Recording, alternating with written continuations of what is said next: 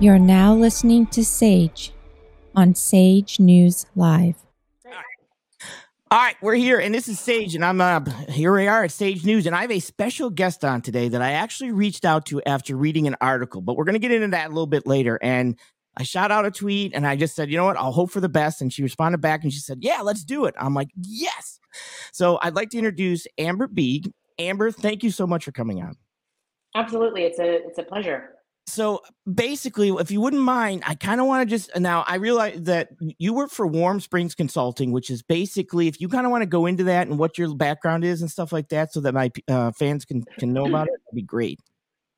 Um, so I'm in the business of making the world a better place, and I assert that's done through um, balancing care for people, planet, and profit for companies. So um, we call it triple bottom line economics, and we do a lot of analysis looking at ways in which um, companies and governments can be more efficient. Um, mm-hmm. So, in many ways, it's actually more of an efficiency problem. Um, but we have an interdisciplinary team of um, engineers, analysts. Um, my background is in economics and then also environmental science, as well as Spanish literature. Um, and then um, I'm also just a, a, history buff. And then we also have, you know, folks like one of our engineers actually has a history background. And then mm-hmm. our um, our lead strategist, she's got a law and chemistry background. She actually started out, my business partner started out as a nuclear chemist mm-hmm. and then went to law school and did environmental law and then worked um, for large consulting firms.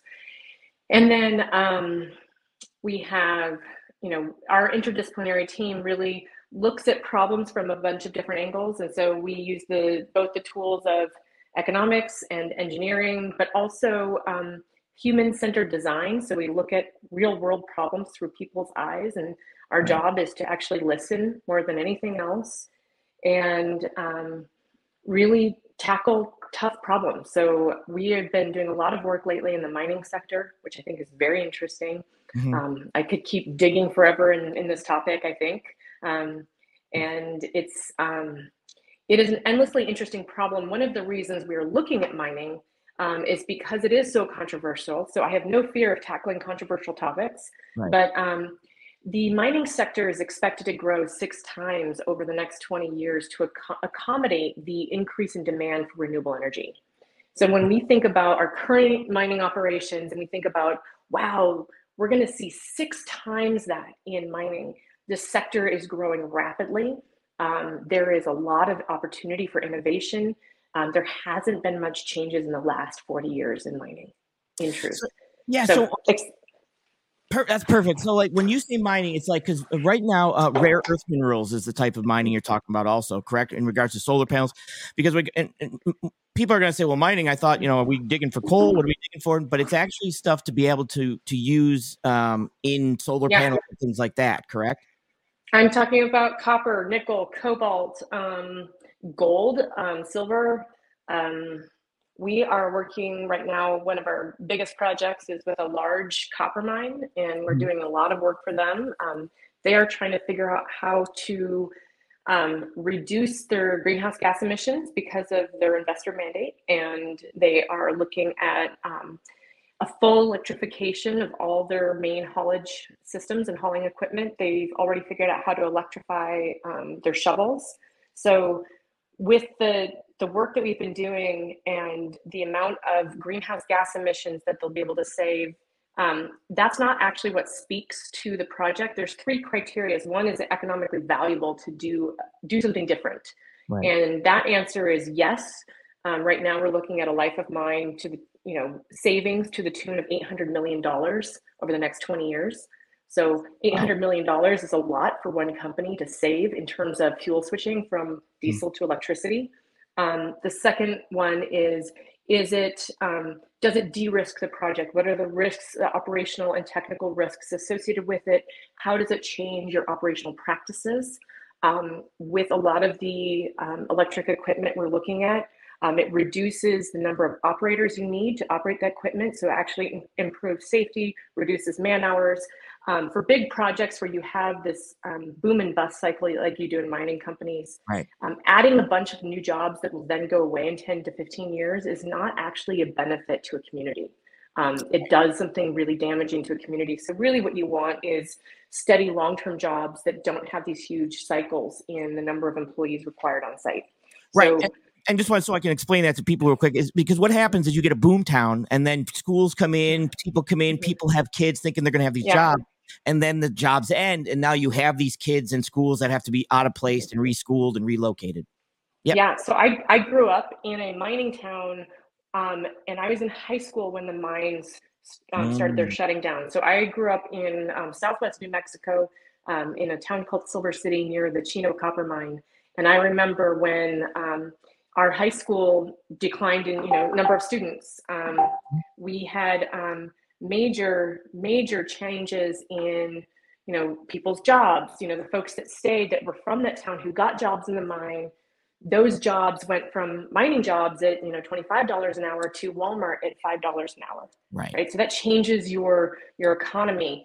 Um, you had you know people who had good jobs that left to go to the next mine right mm-hmm. right and so then you know i, I lost friends and um, and those things change pretty significantly so that's what you see in boom and bust cycles now um, my little town had a good, strong arts um, community, and a lot of people had been there for a long time. So it fared relatively well compared to some of the other towns that you now see as these, you know, essentially ghost towns. And right. um, and so when you have those big boom bust cycles, it's not a sustainable way to develop an economic um, economic well being for a community or a region.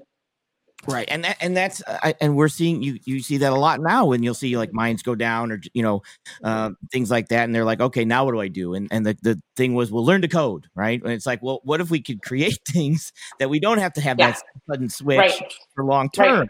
And and that's right. that's definitely a good way yeah. to look at it. So yeah, so there's a lot of things you can do. Also, I mean, I, I I don't want to get into all of this. We could talk about this, but when we look at going back to your initial question, which is around what are the systems drivers, right, mm-hmm. for um, this mandate for growth. And I think we're stumbling up against some of these um, challenges we're seeing because right now, one of my biggest clients is struggling with their primary problem being finding enough workers to fill the jobs that are needed. Yes. And everybody is understaffed. And, and so, what I'm seeing is the human side of our resource limits mm-hmm. um, compared to the artificial mandate for growth, which is driven by fractional reserve banking and a debt backed currency. Right. So let me get in this because that's I want to kind of roll into this. It's going to be one of those topics, and that, that also do. So a big thing in regards to renewable energy, obviously, is climate change. Agree or disagree, uh, you know, like I said, is is not the what I want to kind of talk about here. But I kind of wanted to talk about, even if you don't believe in climate change, right?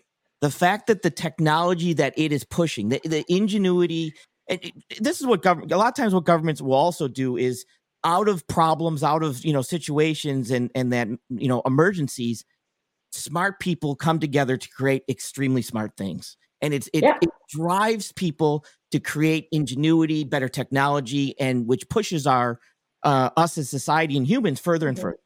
So. Yeah like I said, there's um the, in regards to the climate change, we believe it or not, what it is doing is pushing technology to that next level, right? And Absolutely. That's a yeah. big aspect of what you guys do is is explain how that is in that happens, correct?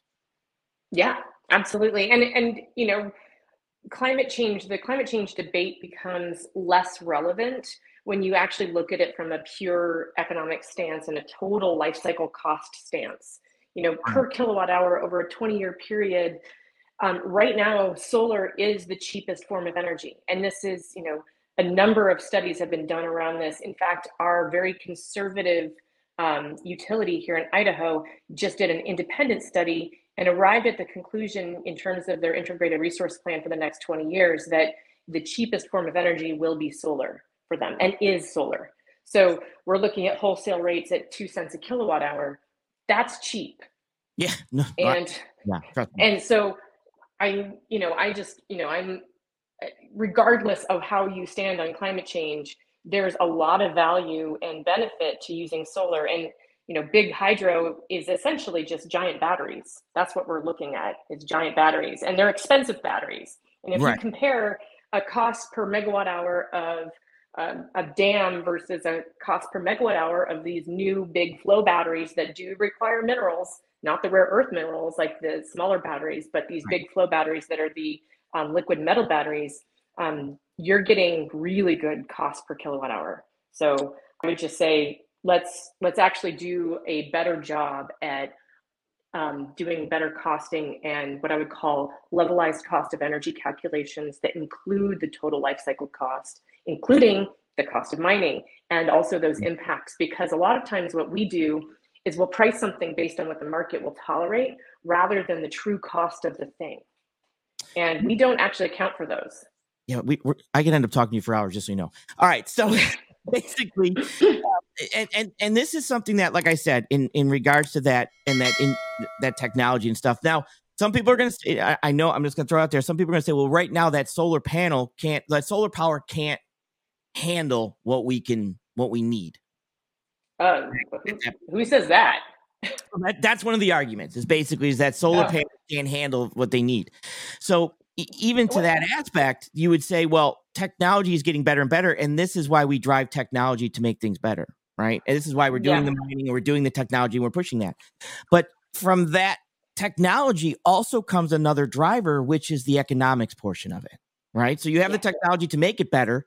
Even if it didn't, let's say you're building technology yeah. to make it better by pushing ourselves because that's what we do.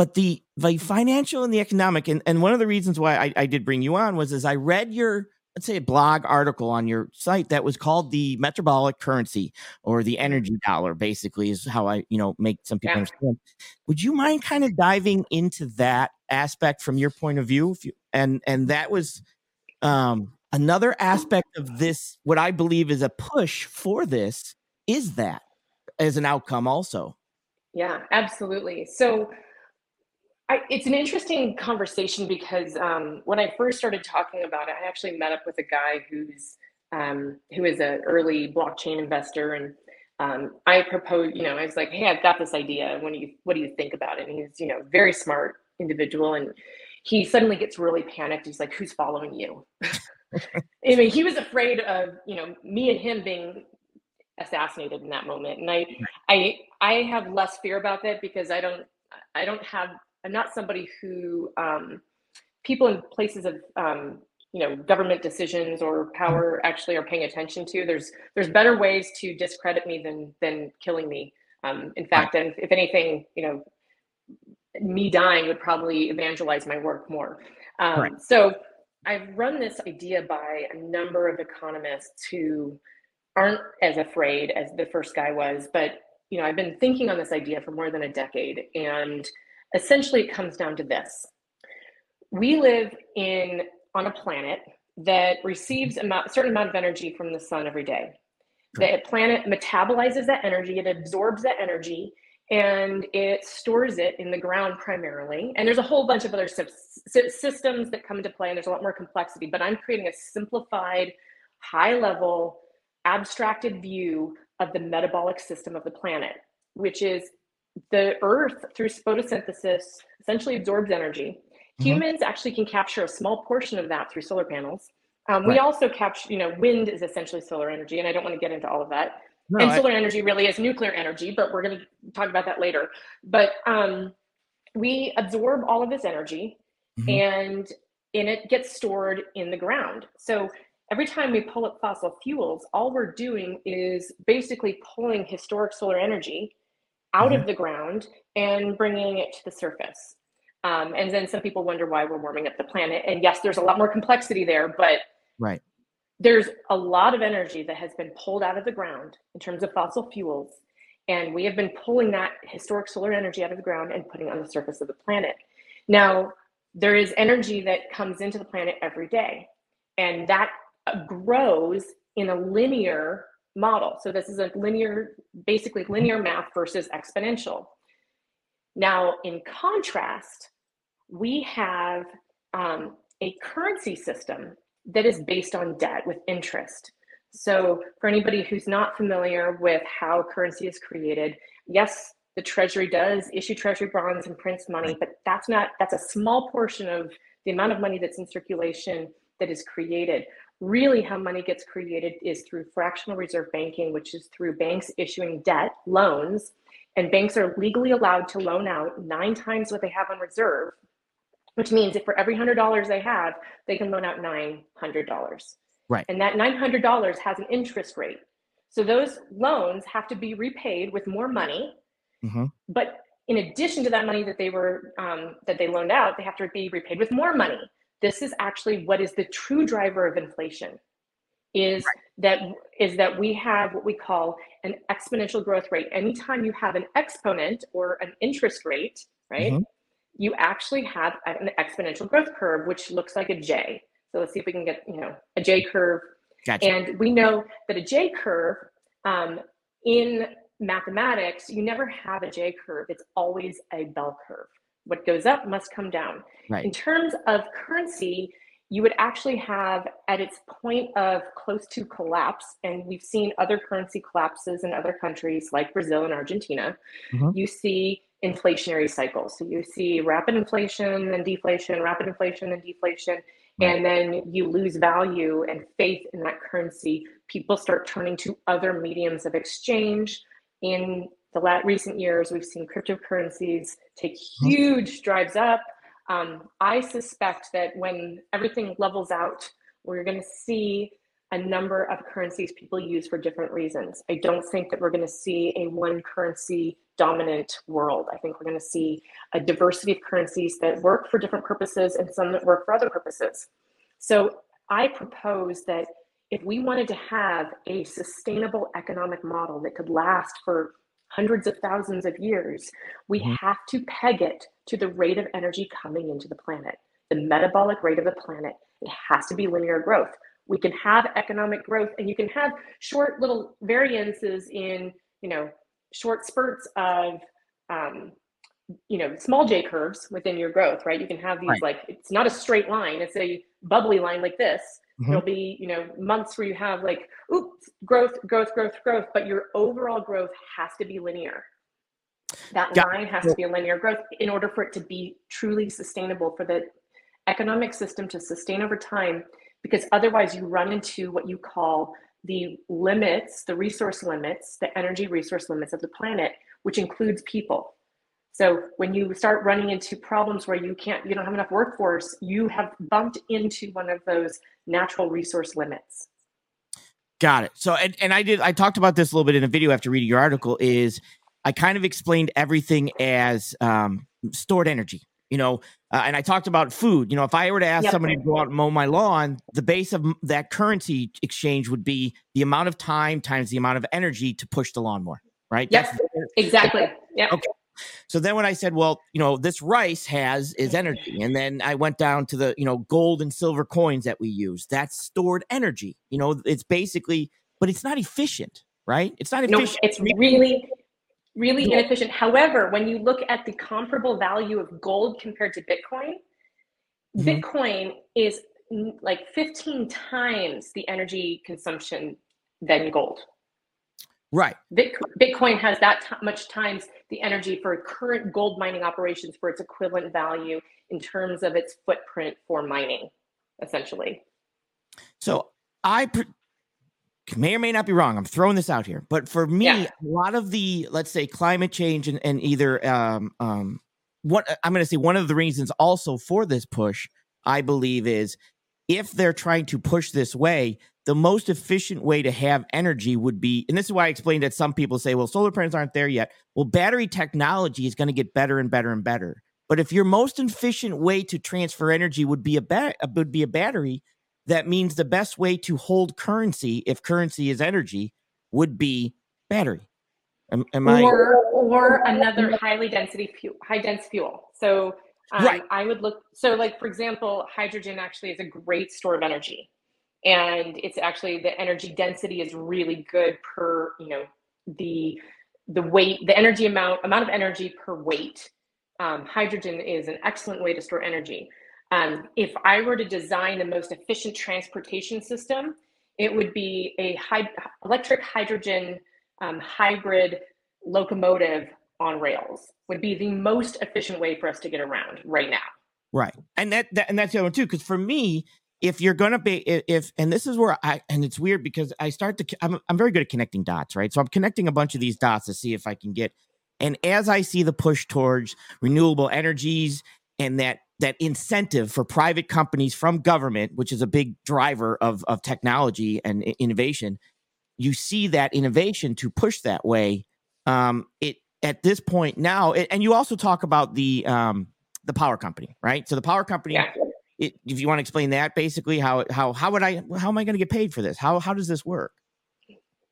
Um, so in the metabolic currency model for an electricity based currency, it would essentially be a way for utilities to create almost like a prepaid cell phone card mm-hmm. or prepaid phone card, right? So back when I was in my early 20s, I traveled the world and I had prepaid phone cards. Well, I could sell that prepaid phone card to somebody else for the value of those minutes, right, using that phone card.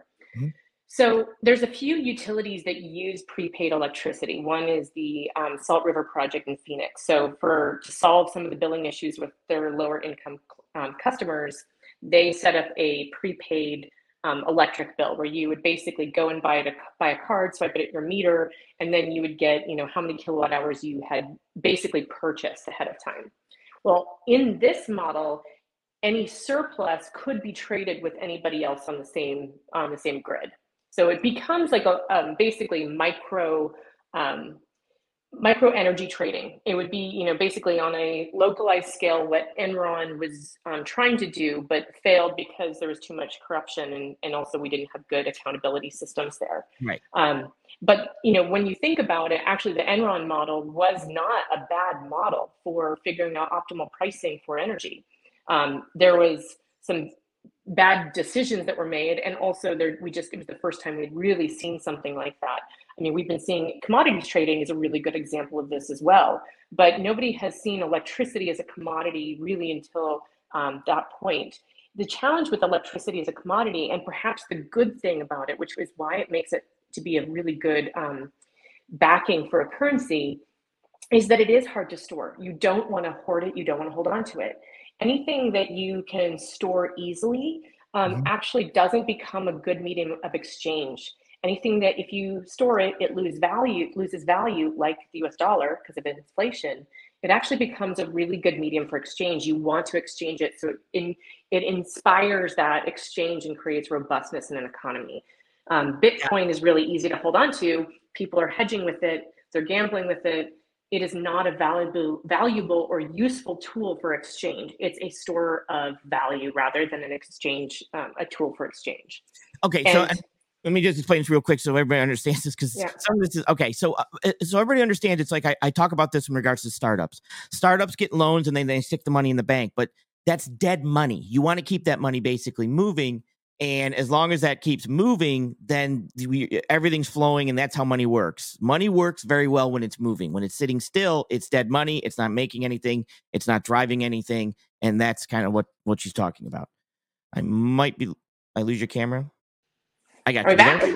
yes we're back. Yeah i'm sorry. Okay. No problem. Um, so that basic movement of money is what she's talking about and you don't want dead money just sitting there. So electricity because you can't store it for long periods of time it would keep moving and this would allow people to keep spending basically. Uh oh i lose you again. Oh i'm here. Sorry. Yep. Okay. Okay. So go ahead. Um i catch me up on where you were so repeat that question again you were talking about the enron system but energy is even better because the movement of that is is hard to store it for long periods because of batteries and things like that which makes economies and you know better because you're moving money rather than just hoarding it or keeping it and things like that. Exactly. Yep. What was the Enron system, if you don't mind me? Uh, what was the Enron system? So it was um, energy trading. So basically, you had um, essentially it was like creating energy futures. So it was a commodities trading scheme across state lines for energy to create um, basically um, market-based pricing for electricity. What mm. ended up happening was um, was that Enron itself um, did some manipulations on their books. So they actually lied. Um, and so hence Sarbanes Oxley became um, a law. So Enron lied on their books. Um, the CEO and the CFO both cooked the books and mm. that's why they went to prison. Um, and there was a few other folks that joined them. But essentially, what what happened was was that they would um, they were hoarding. They were basically doing price manipulation by um, creating artificial shortages of energy, which caused major blackouts during summer months in certain areas of California in which I believe certain people died. I don't remember all the details. It was right. Know, and I can look it up. long enough. Yeah. And, and you could probably verify all of this. Um, so I'm just going off of what I remember and I don't have a whole clear picture on everything. And this is, you know, a class on uh, accounting and business school um, that we did a case study on Enron. So that's, um, um, so that's where, you know, I'm pulling right. from 15 years ago of uh, an accounting right. class memory. And, yeah, yeah, I don't mean to put you on the spot there, but you mentioned. Yeah, you no worries. So, and then after that, in regards to that, the business you were talking about the the, the calling card, and I do remember those also. Um, I, I remember using those. Uh, the calling card type thing. So basically, it would be like, it, let's say I had solar panels on the top on my house, right, and I used two hundred dollars worth of electricity, but I produced four hundred dollars worth of like. So I now have a two hundred dollar surplus however the means would be either you know phone or whatever i could go to the grocery store and spend 200 and pay here's my $200 mm-hmm. but that would have been the energy access that i received from the solar panels on my roof. Is that exactly kind of how that yep. would work? Yeah anybody who's on your grid would be able to take that. Now they would could choose to take it or not. They would say actually i have plenty. I don't need it. I'd rather have dollars similar to where we are with bitcoin and cryptocurrency. So you know sometimes you know with my babysitter i paid her early on in um, in dollars, or I could pay her in cryptocurrencies. Um, if you use any of the um, you know app-based payment systems, a lot of them now have cryptocurrency options. PayPal does, for example. Um, so it would be similar to managing essentially your um, your energy account balance on your phone or on your computer, and then being being able to use that to trade essentially um, a contract for kilowatt hours that is redeemable with the utility. So at scale, you know, here's some big complications of this idea. One is, you know, do you really want um, the utilities to become the banks? Do you really want the FERC to become the Fed? These are big things that, you know, mm-hmm. become um, questions um, or the FERC becomes the SEC. You know, I don't know yet what this looks like at scale. This is an idea that I think would require um, a really smart and amazing team of people to essentially develop this into something real. But what I did do, you know, because I don't like just to let an idea sit, because I'm also not just an ideas person, I'm a practical person. Right. Um, a buddy of mine and I, who he's a blockchain developer, and he and I were thinking through, well, how would this actually work? If you were to create these these transactions, these micro transactions between the customer and the utility and between customers and how does this get modeled? So we we actually organized a group of people, we played a game, we actually all sat down and and played with um, my kid had this, you know, these coins that represented a kilowatt. So we used these coins to represent a kilowatt hour, like pirate mm-hmm. um, tokens. So we used those yeah. and we had all these scenarios where you know each month we had you know our certain amount of energy. Somebody was had solar panels on their roof and some we had all these different scenarios to see how the economic distribution went. So we played it as a game for a day. And then we went through multiple rounds and we got to see how the balance sheet looked for everybody. Um, and that was an interesting experiment. Um, we learned a lot. And then we developed a validation protocol for validating transactions that reduces, that's basically significantly less energy than what you would see um, on an Ethereum or, or um, you know, basically any of the blockchain networks that we have right now. So mm-hmm. what we did was we actually recently got a patent for this. Um, it's a nested validation protocol that would essentially make it so that it's um, it's just a proof of uh, basically proof of stake protocol but mm-hmm. instead of having everybody on the network validate that timestamp or that um, that moment in time where the transaction happened you you have um, you have to use meters and you have to use these double meters and systems which a lot of utilities are doing to vet to verify a lot of these small energy transactions um, yeah. but you can use something as small as a, as a raspberry pi and we've tested this and then you actually have cohorts um, of you have cohorts of nodes that then validate a transaction that goes up to a bigger cohort as a nested validation So it's almost like you're using the basics of fractal mathematics to be able to simplify and reduce the amount of energy and computer processing power in um, establishing a blockchain network. So basically, you're so, what you're doing is eventually optimizing as much as you can to to make it at least amount of energy to get to what you want through through this mm-hmm. process. Well, because I even thought of it, some of the stuff I've even like I said uh, is I thought to myself, okay, if you've got you've got people working next to let's say robots, robotic arms, robotic this, robotic that, for you to create a, it's almost like then you almost create want to create a currency that both systems can now be taxed and both systems can now operate on. So if I was gonna, how does the robot? What does the robot want? Well, they don't want gold coins; they want energy. Is that you see what I'm saying? So at some point, it's like, is this a does this become almost a consistent flow? Because as more and more, ro- uh, let's say, robotic arms and things like that come into play for automotive, is that well, more of an let's let's let's let's back up, and I, I hate to mm-hmm. be um, simplistic in this, but no, I mean, when we think about a when we think about a corporation, I think you're confusing. Um, so, human beings in a industrial process are yep. not actually considered human beings. Robots and humans are actually seen as the same cog in that system. And gotcha. I would say I define a robot as an automaton, essentially a um, an algorithm that has a purpose, right? Mm-hmm. That doesn't have agency to make decisions that operate outside of its purpose. So within that definition, a corporation is a robot. A corporation is an automaton with its purpose to maximize value for shareholders, maximize profit for shareholders. So now in our current legal definition of a corporation, corporation's purpose is to maximize profit for mm-hmm. shareholders. Mm-hmm. Now we could change it to create value, right, instead of profit, but it is currently maximize profit for shareholders. That is by definition an automaton. Now, any cog in that system that does not fulfill on that purpose is a machine or a tool used to fulfill on that purpose, whether it be a human being or a mechanical um, mechanical arm. Right. So, right.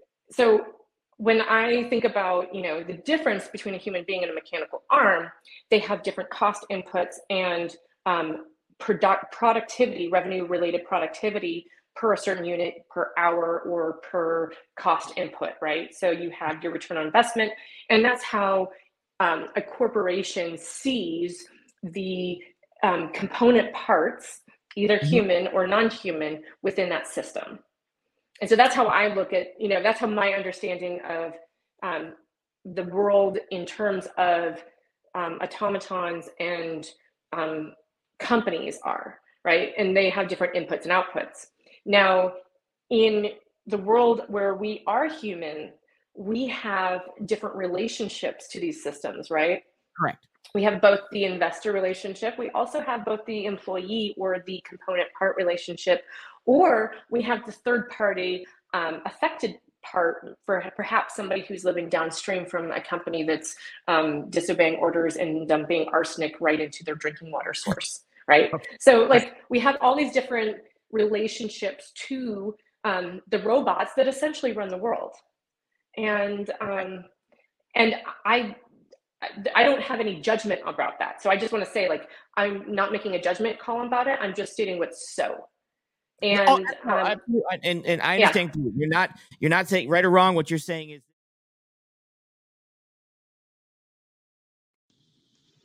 Okay. Well, in my whole theory on corporations, which is kind of funny because you know I'm I'm definitely a business person. I work in corporations. This is what I do. Yeah. I own a company. I've invested in corporations, but I think one of there's a few core system flaws. One is that we um, corporations are robots. Um, right and we have to remember that if we i think a lot of the folks in the um, left and environmental community think of corporations as people and therefore assign morality to corporations which i think is mm-hmm. ridiculous because corporations don't have morality they have algorithms those are that's those are not moral decisions so we a lot of people approach um, the executives at corporations and cast blame at those executives Right. I also think that's misguided because those executives are just tools in a machine. Got it. And so yes, they they sometimes can have decision making power and there can be change, but the change only comes when you change the rules and the purpose of a corporation is the only way in which you can actually change that and that's driven from shareholders. Got it. Okay. So in regards to that aspect then they're all robots uh, now, obviously, humans need food energy, arms need yeah. electrical energy. But from that aspect, then, as we move more, because you even mentioned there's a, a shortage of people and stuff like that, people are, uh, companies are going to look more towards um, energy automation. Yeah. Automation. That's a good word. Perfect. Automation type things, which is going to require more and more energy right? And even as we move into countries like Africa and we start to go into countries where they didn't have this, you know, enough energy, because uh, even during uh, Mao, one of big Mao's biggest things is he wanted to be, make steel, and then he went to Japan. He's like, "Oh, sell me a steel plant," and then he brought it over, and then he's like, "Oh man, I don't have the energy." Went back to Japan, said, "Okay, I need an energy plant," and he basically brought mm-hmm. back power because he that was the big thing to drive things is when countries get energy, they can accomplish things, they can build things, they can do manufacturing and stuff. So, yeah. How, in regards to renewable and in and that that energy dollar in into the business aspect, where does that kind of fall? If that makes sense. Um, like yeah, I mean, you can actually look at a business's operational efficiency in their, you know, revenue per um, kilowatt hour consumption. And actually, carbon footprinting is a really good measure of that.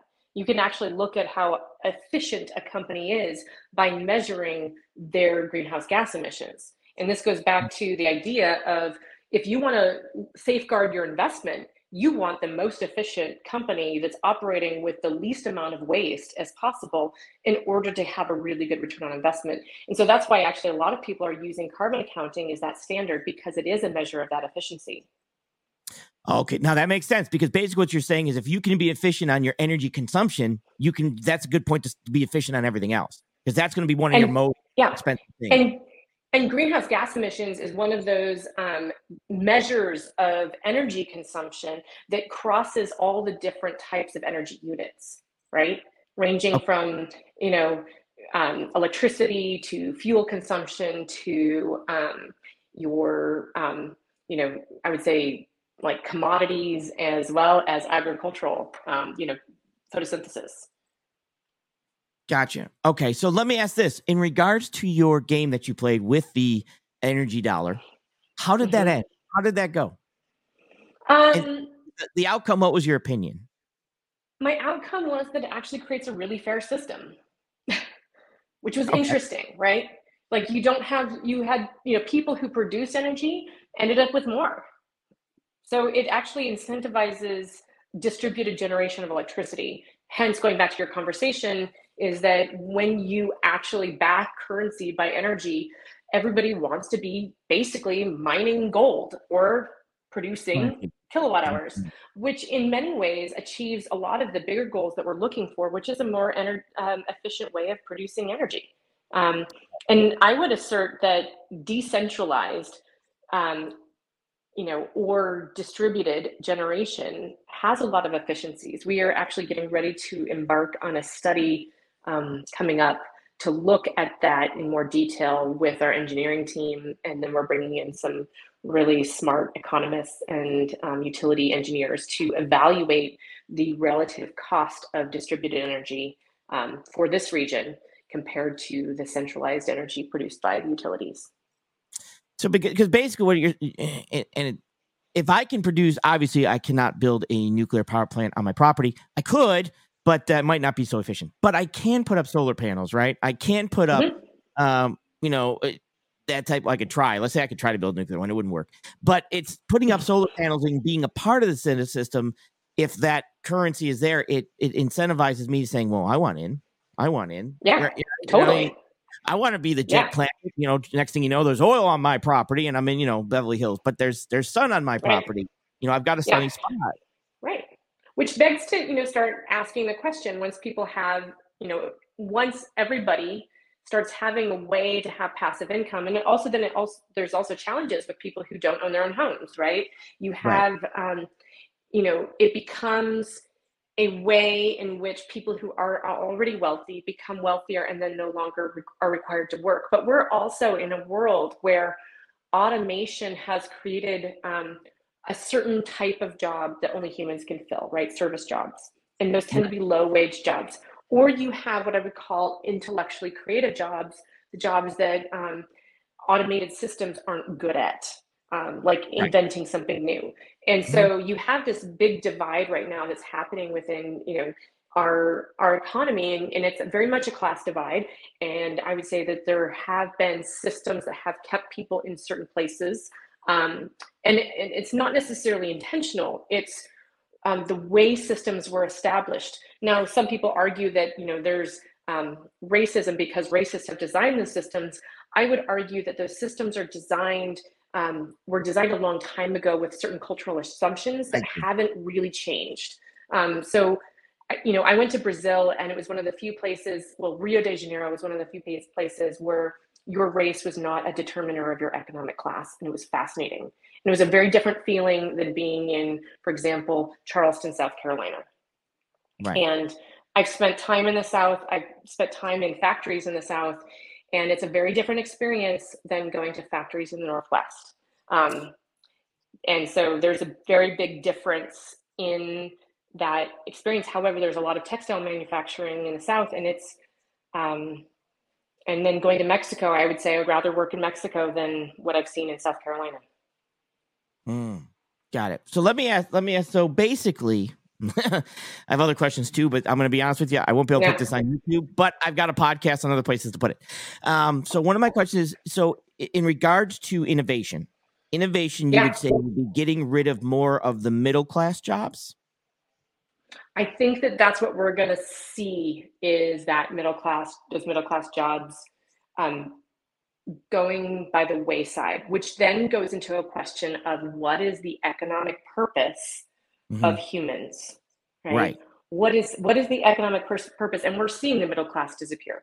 It's right. it's it's disappearing, and so then how do we create ways to create to um, to enable the middle class from falling, like prevent them from falling into extreme poverty um, mm-hmm. bring those who are in extreme poverty up to a level of comfort that's you know livable because i'm talking globally not just in the us and i would right, say right, in the us people are struggling but globally you know more than a quarter of the people are basically starving um, we have global systems. We are global corporations. We are a global world. This is just how we operate. We pretend that we live in these silos of countries, but really, when you look at a, at the way the world is run, it's run through economic engines that are driven by corporations that are global. So let me ask this, and and again, uh, your opinion, obviously, as you, yeah. let's say we have a ladder, right? And you have the mm-hmm. ladder and you have like you know low let, us say the lower class or you know not as um haven't either been taught anything or gotten that you know um degree in in more like a yeah um, can't think of the word like uh, uh, let's say electrician or something like that but if you get rid of that middle class of that ladder it becomes very difficult for these people to get because you're skipping a section now right because people go to yeah. tech schools and stuff to go well i want to do that mm-hmm. um, heavy equipment operators are now being uh, being robotic or, or self-driving self-driving yes self-driving yes. So now what you're doing is causing a gap that they can't reach the top because they don't have the the, the ability to learn the ladder step up. Is that absolutely? Yeah, I, I would say that's true. Yeah, absolutely. Um, we, you know, actually have a friend has a bluegrass band, and uh, their song is called "Get Those Robot Truckers Off the Road," and it's a hilarious song, but there's a lot of truth in it, right? Right. And you know, I grew up in a community where I don't. Most people were um, middle or working class and you know I, I, knew had friends whose dads were truckers and i grew up in a ranching community and um, everybody i knew you know and i just met a cowboy recently. We were i was on a road trip and we were stopped at an rv park because we were trying to get back across the, the us border from canada. And um, this guy was talking about how you know he's been traveling around trying to find more work as a cowboy and he just can't make ends meet as a cowboy. And you know i you know i had there's some sadness for me in that right? Because we've gone to these automated systems. And I think there's a lot of value that we have um, forgotten in what I would call these traditional um, traditional work that actually speaks to our soul in certain ways, right? So, you know, I've spent some time with you know folks in the textile industry and the artisanal sheep ranchers and artisanal um, mills versus these big industrial mills, right? But the artisanal mills are selling their their products at these really crazy prices. And then I had a friend who um, started a a work pants for women company, and so she pays her workers a really good price. Um, mm-hmm. She manufactures, you know, 12 ounce duck um, women fit Carhartts because if, if, you're a woman, you've tried to wear Carhartts, it's they don't fit nice. well. And right. so I, I, started my my career actually um, when I was doing environmental science work, and I was um, actually did some work in the forestry section, and and also worked on trail crews, and I you know operated a chainsaw eight hours a day and and wore Carhartts, mm-hmm. and they don't fit women very well. So when I found out about these work pants, I was really excited. But you know, a pair of Carhartts are thirty bucks. Her pants are one hundred and forty dollars, and but they last you your entire life. Right. Did you know that a pair of Levi's, when miners were buying Levi's in, in the 1860s, when Levi's started, you know, their company, a pair mm-hmm. of Levi's cost the the value of a week's wages. No. So if you I think about, yeah, so week's wages were the cost of a pair of Levi's, but they were going to last you for 10 years, 15 years, right. and you wear them every day. And I think we have gotten into a world where stuff is cheap and yeah. we dispose of a lot of crap that we don't mm-hmm. need. We get a lot of crap that we don't need. Right. My God. I mean, think about the sh- the crap that comes from Amazon and you know little toys and trinkets your kids get, and everybody's got these holiday gifts, and you know, and I'm part of it too. And oh, you know, there's a part of me that sees this as a a symptom of a sick system, mm-hmm. right? And I would assert that these traditional um, you know, the taste of beef that comes from a ranch where the rancher took care of that cattle from its birth all the way through its full life is absolutely amazing. That grass-fed right. beef, and you know, my parents raised beef, so I, you know, I mm-hmm. grew up on grass-fed beef, and it's delicious. And then you get, you know, feedlot beef that's fed corn, that's grain-fed, finished or grain-finished, right? And it doesn't have the same flavor and we've been marketed beef that is marbled as a good thing and it's not and right. we have these misconceptions and we've created these um, industrial mechanisms that are driven by this mandate for economic growth that's driven by a, just a really dumb math model that was created in um, in you know 1913 right. With the, reflect, the, the federal reserve act so. Right That's what I'm based, on, based on debt which is very difficult if you think about it it, it, it you borrow money to make money to spend money to borrow money to make money to spend money to get more and most companies run their entire company pay their payrolls and stuff like this on uh, debt on like a right on a debt model. So you're paying employees hoping that you know that employee yeah. will bring money in in you know a couple right. months or so on and so on. So right we're actually borrowing against our businesses, against our, our employees. We're borrowing against this. And this is why losing employees is always a big deal to try to hire them anew because you've probably borrowed against that employee's yeah. work and, and so on and so on. Yeah. But that brings up another good point is regards to is is what I've you know, even learned here today is is how corporations technically, like it or not, does not it's just the way it is, look at people uh, automation and everything the same as algorithms, all the same. That middle, yeah. if I was a corporation, if I was my, I would say, well, if the, the people that are making the less money aren't the problem, and I can't get rid of the smart, the people up here that you know are smart and helping me make money, so the well, middle even the one that you're kind of targeting, right? With right, with, and even even the smart executives, they are just tools in the cog. You know, if an executive doesn't do their job, to maximize profit for shareholders, they're removed and replaced with somebody who will. Right.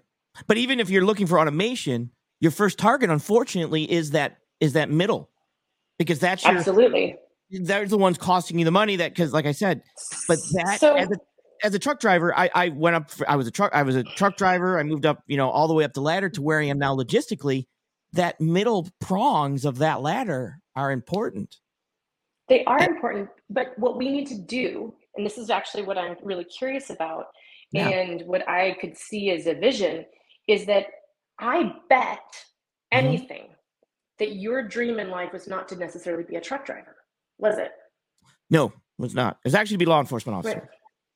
Right. Okay, so the question I have is how do we support people in fulfilling what they have as their highest dream and their highest like f- most fulfilled purpose right and whether or not that takes a different route but what we don't do what we don't do well is provide kids who didn't have any other opportunities who's like dad did this or mom did right. this other pathways and other examples of ways in which they can engage in the world in a meaningful personally meaningful and economically valuable way and i would assert that we need a lot more entrepreneurs we need a lot more business owners we need a lot more people creating and inventing and we do not support entrepreneurs very well in the united states no we don't it is really hard we need a lot more entrepreneurs. And I would say that one of the biggest hurdles, and I've been an entrepreneur for 15 years, one of the biggest hurdles is the lack of affordable health insurance. Mm. And and so there isn't a um, in order to be an entrepreneur, in order to have that ability to go out and actually pursue a dream, you have to have enough of a safety net to do that. Right? So let me you this. have to know you have right. to know that you're gonna if you fail, you're not going to be living under a bridge and starving. Right. And I was fortunate that I started being an entrepreneur when I was in my mid 20s, that if I failed, I could go live with my parents. Now that would suck, but you know what? I wouldn't be living under the bridge. I wouldn't be starving and I wouldn't um, I wouldn't have failed. Now, there are a lot of people who don't want to be entrepreneurs. That's fine. Um, but there's also a lot of creative ways to engage people in having what I would call an ownership stake. Now, Winco is a really good example of this. Do you know Winco grocery stores? Um, I don't. I don't. I've never been. I'm in the East Coast. I'm in Maine, so I'm not sure where okay. they. So Winco is a an employee, the one of the largest employee-owned companies in the U.S. Okay. And after 20 years of being a grocery store clerk, guess what? You can retire and have mm-hmm. a very mm-hmm. comfortable life, and actually fully retire and raise your kids. I have a pair of friends that their kids are in private school and they just retired from Winco. They started wow. out as, you know, checkers and grocers. Um, there are really good models for these employee owned companies. And I would assert that employee ownership flips that model of what a corporation's purpose is on its head. Mm. Davey, Davey Tree Tree Care Company, Davey Tree Tree Care Company is also one of the largest employee owned companies in the world. They're a 10,000 person company and they have those middle class jobs of, you know, going out and working on trees. And guess what? Their people can retire after 20 years. That's it, it, and just so you know, because you probably don't. A lot of my people watch this know my story. My yeah. story is, just so you know, is I I got to the point when I was driving truck in 2008. I lost everything. I had no money, nothing. Mm. I had no family. Yeah seven dollars. You know, I had behind all my payments, and I dug myself out. Now I own my own business, and I did that because I was. You're, you're not going to knock me down. I'm coming back. I, am I'm, I'm very. I'll work four yeah. o'clock in the morning, eleven o'clock at night.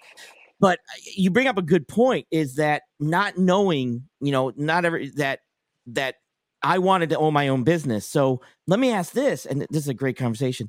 Would you is replacing the let's say the middle class that's being you know let's phased out replacing that middle class with entrepreneur businesses that you know now that that point is looking to say okay look I, am not going to go to this level but i'm going to start here it is almost that almost seems like a, a employee based just like you were talking about saying that middle class is now looking look if you're going to go to this level start your own.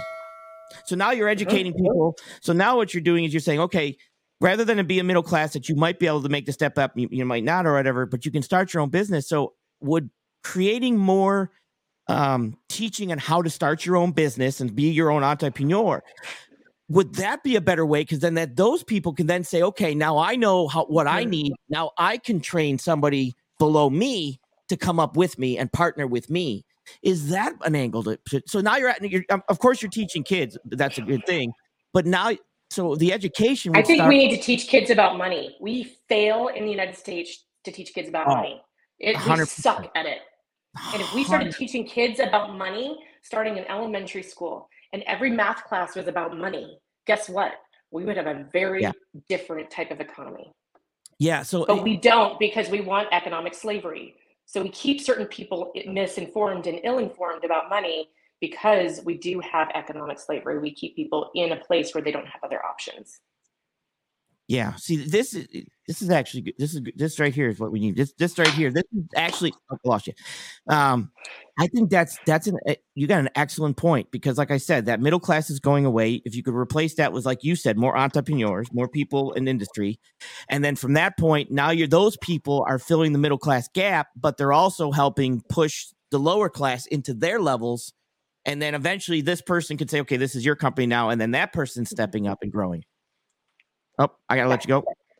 No, they're just letting me know that they're um, getting started on the meeting shortly. We have a, a staff meeting, so I do okay. need to wrap it up in a few minutes. We could probably keep talking forever. This is super yeah, fun. This, this, yeah. this, actually is, and I, I, I, real quick. So yeah, let's. Um, on yeah. that note, you're right, and, and healthcare is a monstrous thing that keeps people nervous for taking that next step. To be able to say, well, mm-hmm. I'm going to stay here, even though if they had that opportunity, they could move up to, and create their own business and be something extremely right in, in productive and ingenuity and learning how to do patents and things like right. that. Right. Exactly. This yeah. Is, this is fantastic. So let's do this. Uh, let me let's wrap it up. Uh, so I, on that note, is there anything you'd like to finish? Because I I think I'm going to be uh, reaching out to you a couple more times if you wouldn't mind. And, yeah, and I love this. This is fun. Yeah. So, so if there's anything you want to kind of wrap up where we're at and in, in regards to this whole thing, it's it's we've kind of been all over the place, but it's been a good time. So yeah. Um you know, a lot of people have asked me, you know, I, have friends always try to guess where my political leaning is. And, um, and the truth is, is I don't actually necessarily align to a political party. I just, yeah. I can't.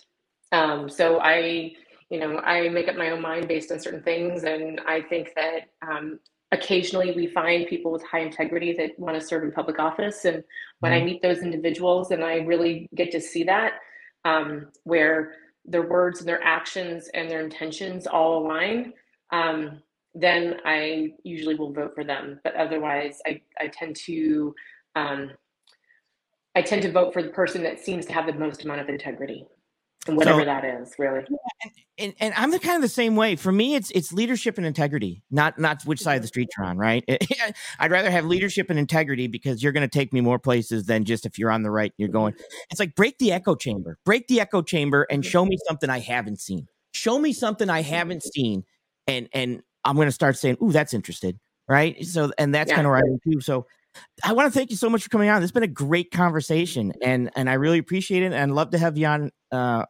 anytime you want, basically, and I'll reach back out to you. So sounds good. Thanks. So much, and I'm gonna wrap this one up. And uh, as always, stay safe, sage out.